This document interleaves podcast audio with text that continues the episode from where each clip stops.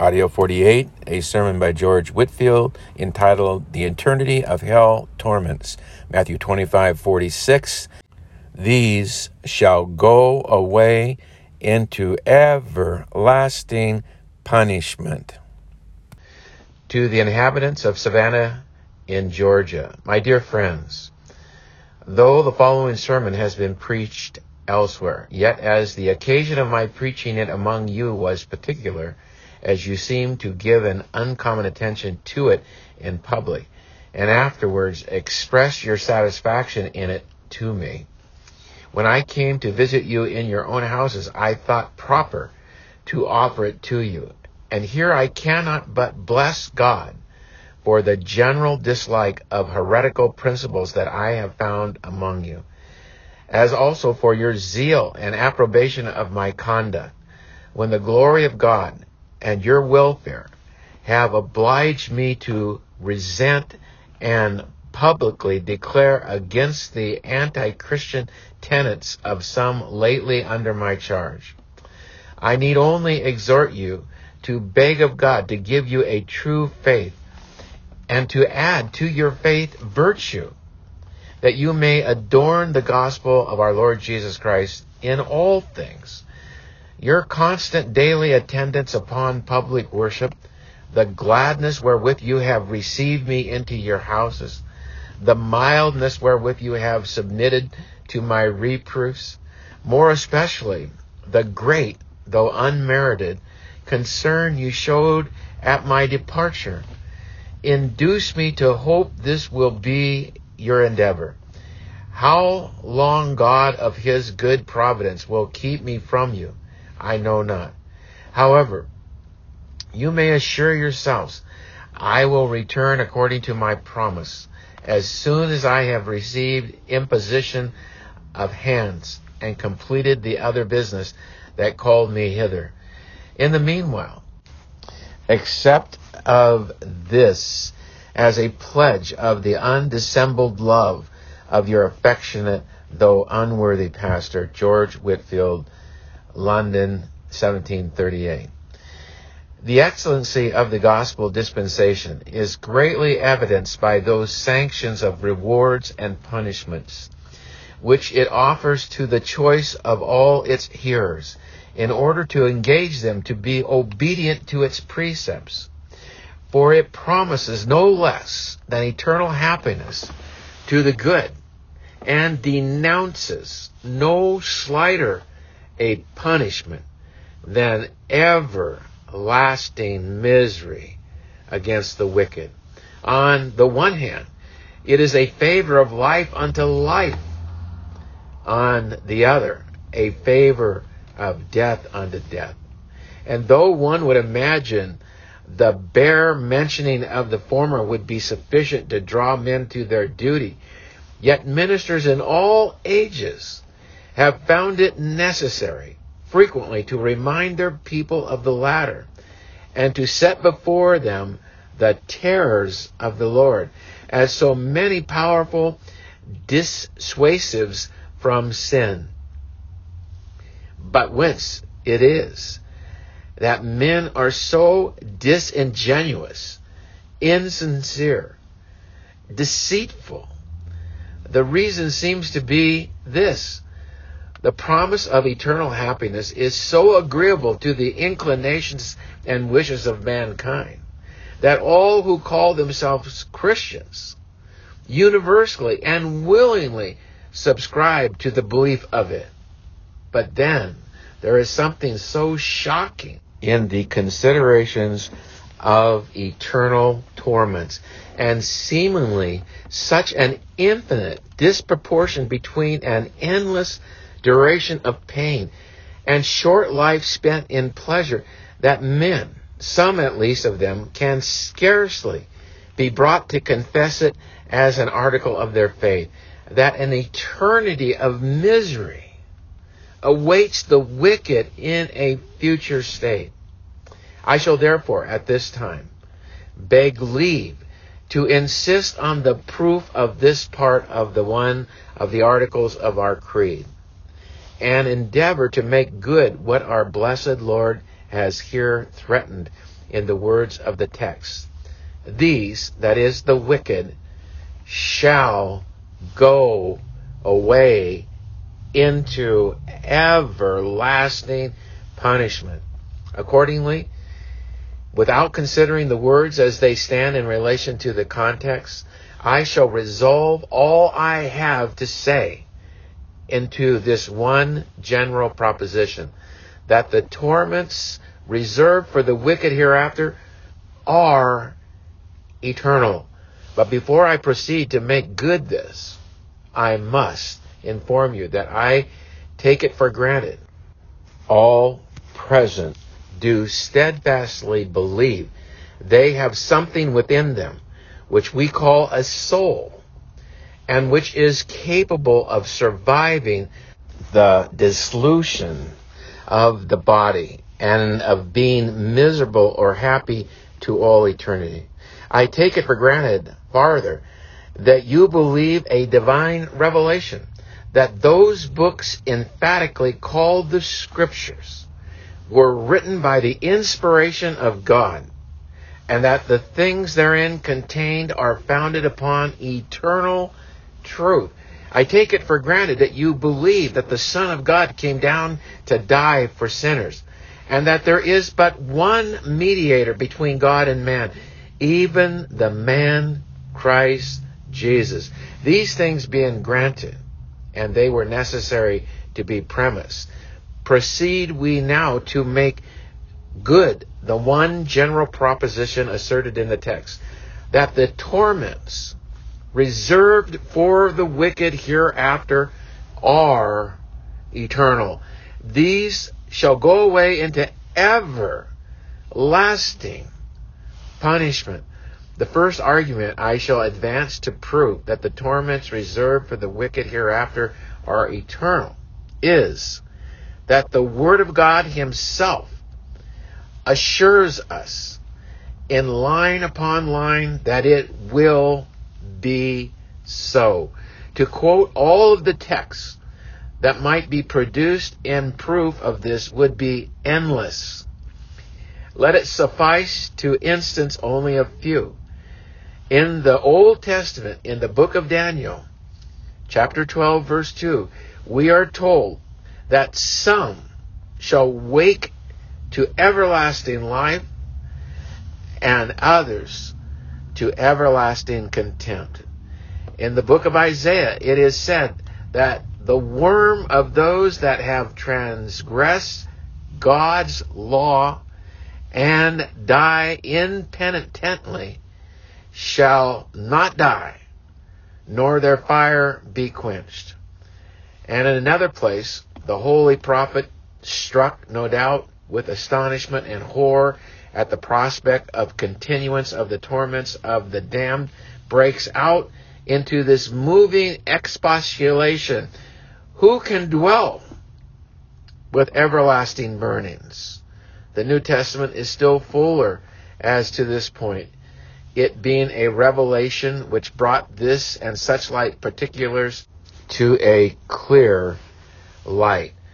The Apostle Jude tells us of the profane despiser of dignities in his days, that for them was reserved the blackness of darkness forever. And in the book of the Revelation, it is written that the smoke of the torments of the wicked ascendeth forever and ever. And if we believe the witness of men inspired the the witness of the Son of God who had the Spirit given him as mediator without measure is still far greater. And in St. Mark's Gospel, he repeats this solemn declaration three several times.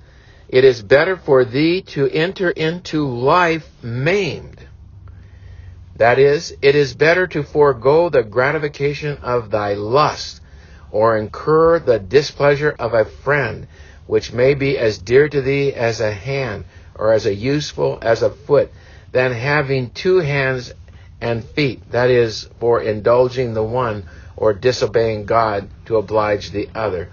To be cast into hell, where the worm dieth not, and the fire is not quenched.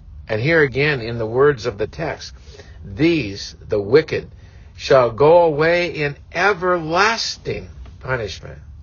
I know it has been objected by some who have denied the eternity of hell torments that the words everlasting and ever and ever are often used in the Holy Scripture, especially in the Old Testament, when they signify not an endless duration, but a limited term of time. And this we readily grant. But then we reply that when the words are used with this limitation, they either manifestly appear to be used so from the context or are put in opposition to occasional types which God gave his people on some special occasions. And when it is said, it shall be a perpetual or everlasting statue, or a statue forever. That is a standing type and not merely transient or occasional, as was the pillar of cloud, the manna, and such like. Or lastly, they have a relation to that covenant God made with his spiritual Israel, which, if understood in a spiritual sense, will be everlasting, though the ceremonial dispensation be abolished. Besides, it ought to be observed that some of the passages just now referred to have neither of these words so much as mentioned in them and cannot possibly be interpreted so as to denote only a limited term of years. But let that be as it will. It is evident even to a demonstration that the words of the text will not admit of such a restrained signification as appears from their being directly opposed to the words immediately following. That the righteous shall go into life eternal, from which words all are ready to grant that the life promised to be the righteous will be eternal. And why the punishment threatened to the wicked should not be understood to be eternal likewise, when the very same word in the original is used to express the duration of each. No shadow of a reason can be given. But secondly, there cannot be one argument urged why God should reward his saints with everlasting happiness, which will not equally prove that he ought to punish sinners with eternal misery. For since we know nothing, at least for a certainty, how he will deal with either but by a divine revelation, and since, as was proved by the foregoing argument, he hath as positively threatened eternally to punish the wicked as to reward the good. It follows that his truth will be as much impeached and called in question did he not inflict his punishments as it would be if he did not confer his rewards.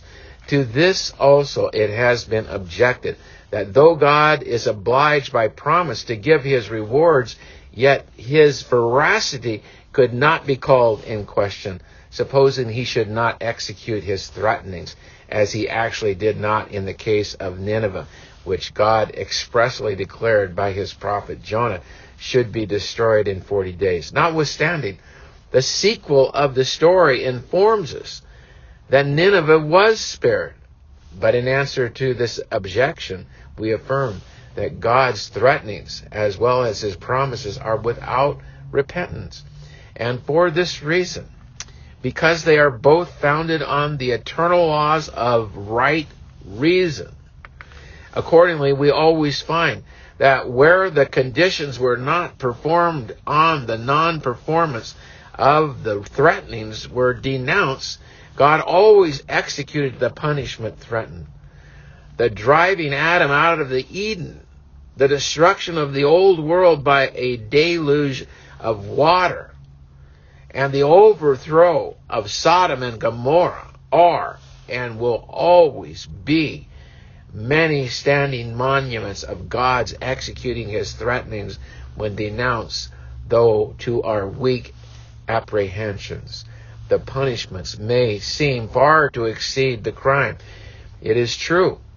God did spare Nineveh, and that because the inhabitants did actually repent and therefore performed the conditions upon which it was supposed by the prophets being sent to warn them the threatened punishment should be withheld.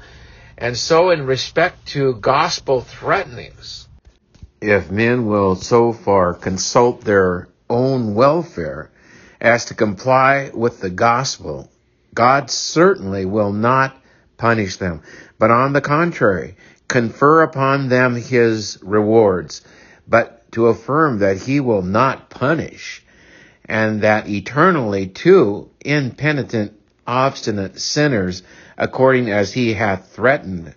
What is it, in effect, but to make God like a man, that he should lie, or the Son of Man, that he should repent? But the absurdity of such an opinion will appear still more evident from the third argument I shall offer to prove that the torments reserved for the wicked hereafter are eternal. From the nature of the Christian covenant, and here I must again observe that it was taken for granted at the beginning of this discourse that you do believe the Son of God came down to save sinners, and that there is but one mediator between God and men, even the man Christ Jesus. And here I take it for granted farther, unless you believe the absurd and unwarrantable doctrine of purgatory, that you are fully persuaded this life is the only time allotted by Almighty God for working out your salvation, and that after a few years are passed over, there will remain no more sacrifice for sin. And if this be granted, and who dares deny it, it follows that if the wicked man dieth in his wickedness and under the wrath of God, he must continue in that state to all eternity. For since there is no possibility of being delivered out of such a condition, but by and through Christ, and since at the hour of death, the time of Christ's mediation and intercession for him is irrecoverably gone.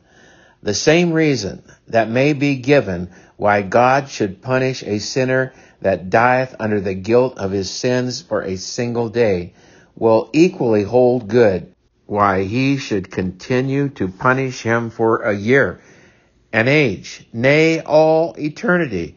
But I hasten to the fourth and last argument to prove that the torments reserved for the wicked hereafter are eternal, because the devil's punishment is to be so that there is such a being whom we call the devil, that he once was an angel of light, but for his pride and rebellion against God was cast down from heaven and is now permitted with the rest of the spiritual wickedness to walk to and fro seeking whom they may devour that there is a place of torment reserved for them, or, to use the apostles' words, that they are reserved in everlasting chains under darkness unto the judgment of the great day.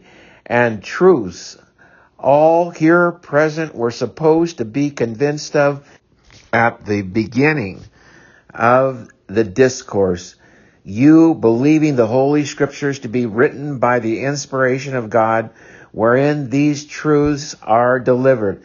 But then, if we allow all this and think it no injustice in God to punish those once glorious spirits for their rebellion, how can we think it unjust in Him to punish wicked men for their impenitency to all eternity? you will say, perhaps, that they have sinned against greater light and therefore deserve a greater punishment.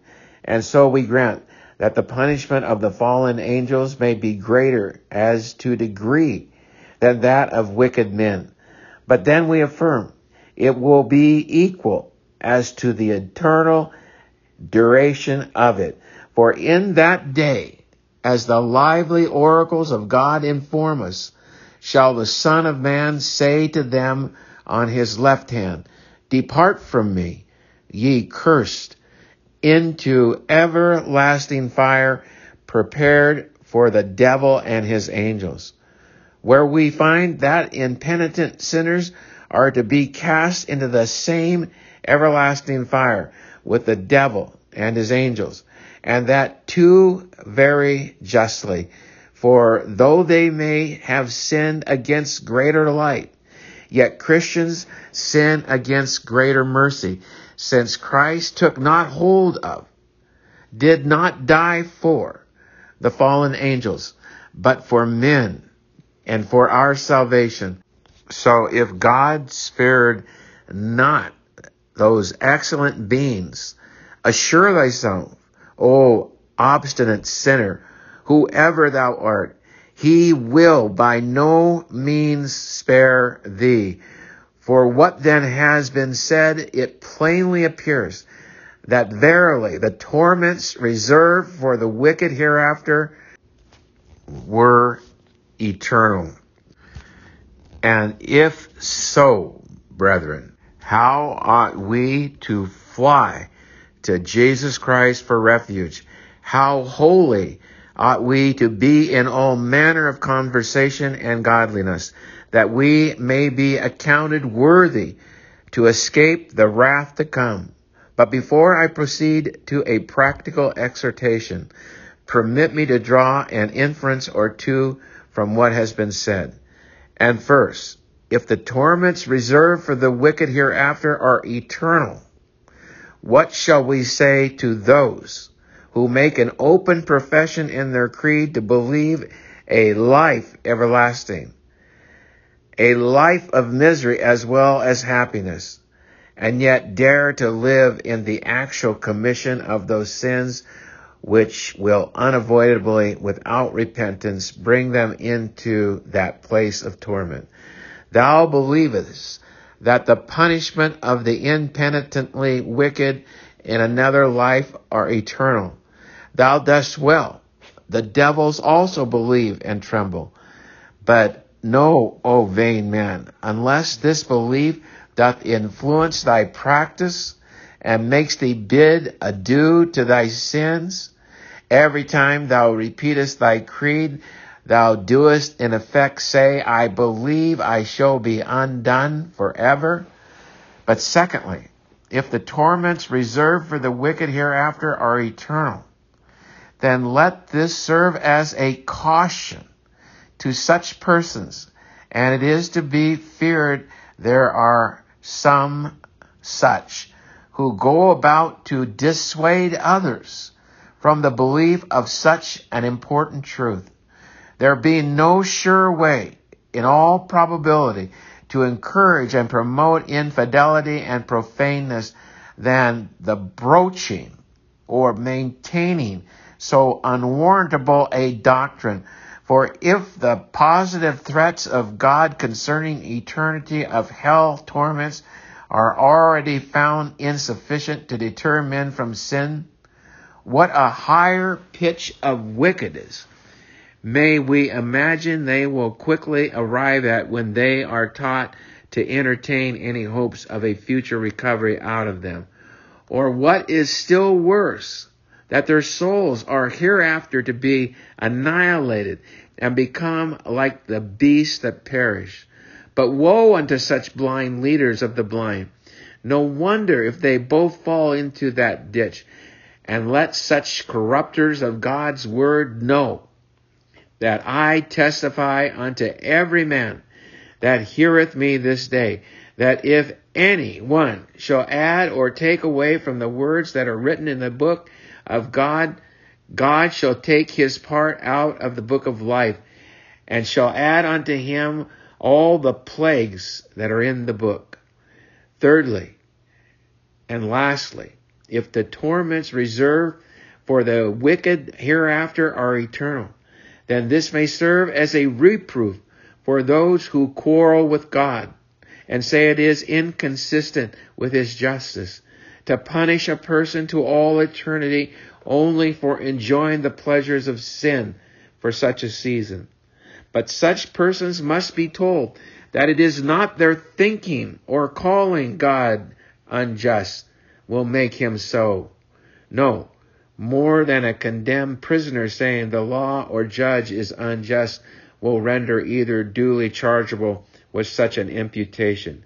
But knowest thou, O worm, what blasphemy thou art guilty of in charging God with injustice?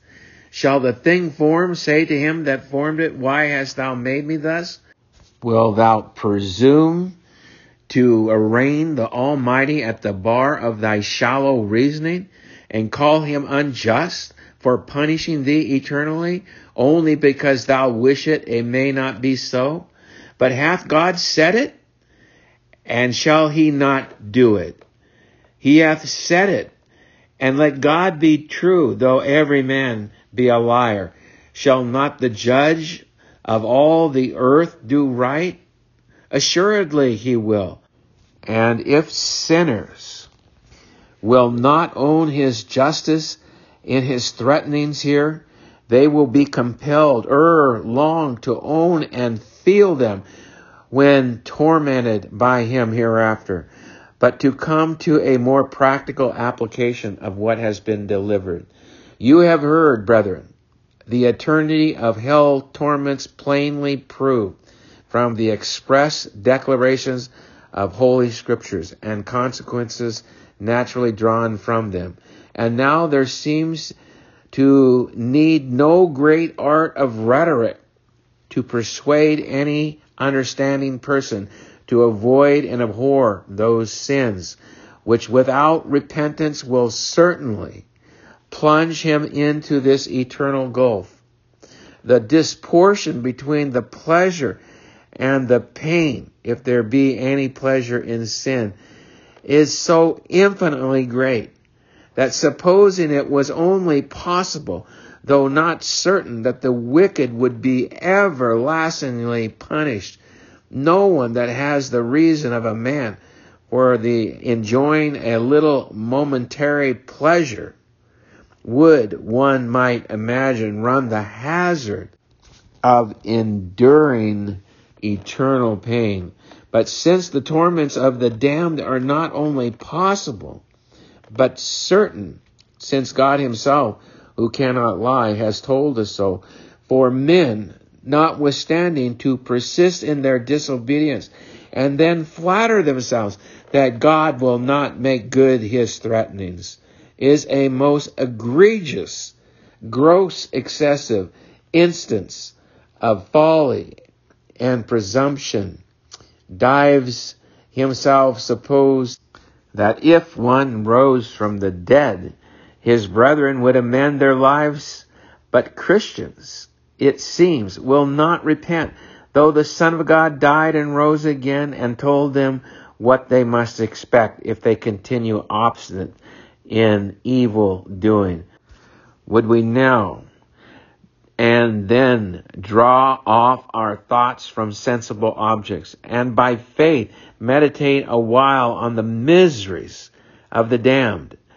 I doubt not, but we should, as it were, hear many an unhappy soul venting his fruitless sorrows in some such piteous moans as these. O oh, wretched man that I am! Who shall deliver me from this body of death? O foolish mortal that I was, thus to bring myself into these never ceasing tortures for the transitory enjoyment of a few short lived pleasures which scarcely afforded me any satisfaction, even when I most indulge myself in them. Alas! Are these the wages? These the effects of sin? Oh, damned apostate!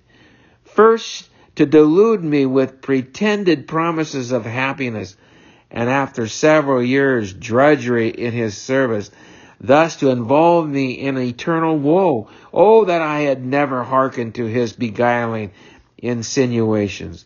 Oh, that I have rejected his very first suggestions with utmost detestation and abhorrence. Oh, that I had taken up my cross and followed Christ. Oh, that I had never ridiculed serious godliness and out of a false politeness condemn the truly pious as too severe, too enthusiastic, or too superstitious. For I then had been happy indeed, happy beyond expression, happy to all eternity yonder in those blessed regions where they fit clothed with unspeakable glory and chanting forth their seraphic hallelujahs to the Lamb that sitteth on the throne forever. But alas, these reflections come now too late. These wishes now are vain and fruitless. I have not suffered and therefore must not reign with them. I have in effect denied the Lord that bought me, and therefore justly am I now denied by him.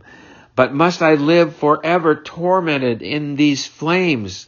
Must this body of mine, which not long since lay in state, was clothed in purple and fine linen, and fared sumptuously every day, must it be here eternally confined and made the mockery of insulting devils? O eternity, that thought fills me with despair. I must be miserable forever. Come then, all ye self-deluding, self-deluded sinners, and imagine yourself for once in the place of that truly wretched man I have been here describing. Think I beseech you, by the mercies of God in Christ Jesus, think with yourselves how racking, how unsupportable the never dying worm of a self condemning conscience will hereafter be to you. Think how impossible it will be for you to dwell with everlasting burnings. Come, all ye Christians, of a lukewarm Laodicean spirit, ye Gallios in religion who care a little, but not enough for the things of God. Oh, think, think with yourselves how deplorable it will be to lose the enjoyment of heaven and run into endless torments merely because you will be content to be almost and will not strive to be altogether Christians. Consider, I beseech you, consider how you will rave and curse that fatal stupidity which made you believe anything less than the true faith in Jesus, productive of a life of strict piety, self-denial, and mortification, can keep you from those torments, the eternity which I have been endeavoring to prove. But I can no more. These thoughts are too melancholy for me to dwell on, as well as for you to hear. And God knows, as punishing is his strange work, so denouncing his threatenings is mine. But if the bare mentioning the torments of the damned is so shocking, how terrible must the enduring of them be? And now, are not some of you ready to cry out? These hard sayings, who can bear them? But let not sincere Christians be in the least terrified at what has been delivered. No, for you is reserved a crown, a kingdom, an eternal and exceeding weight of glory. Christ never said that the righteous, the believing, the upright, the sincere, but it is the wicked, merciless, negatively good professors before described shall go into everlasting punishment. For you who love him in sincerity, a new and living way is laid open into the Holy of Holies by the blood of Jesus Christ. And an abundant entrance will be administered unto you at the great day of account into eternal life. Take heed, therefore, and beware that there be not in any of you a root of bitterness springing up of unbelief, but on the contrary, steadfastly and heartily rely on the many precious promises reached out to you in the gospel, knowing that he who hath promised is faithful and therefore will perform. But let no obstinately wicked professors dare to apply any of the divine promises to themselves. For it is not meet to take the children's meat and give it to the dogs. No, to such the terrors of the Lord only belong. And as certainly as Christ will say to his true followers, Come, ye blessed children of my Father, receive the kingdom prepared for you from the beginning of the world. So he will unalterably pronounce this dreadful sentence against all that die in their sins. Depart from me, ye cursed, into everlasting fire, prepared for the devils and his angels, from which unhappy state may God of his infinite mercy deliver us all through Jesus Christ, to whom with thee, O Father, and thee, O Holy Ghost, three persons and one eternal God, be ascribed as is most due all honor, power, might, majesty, and dominion now and forevermore.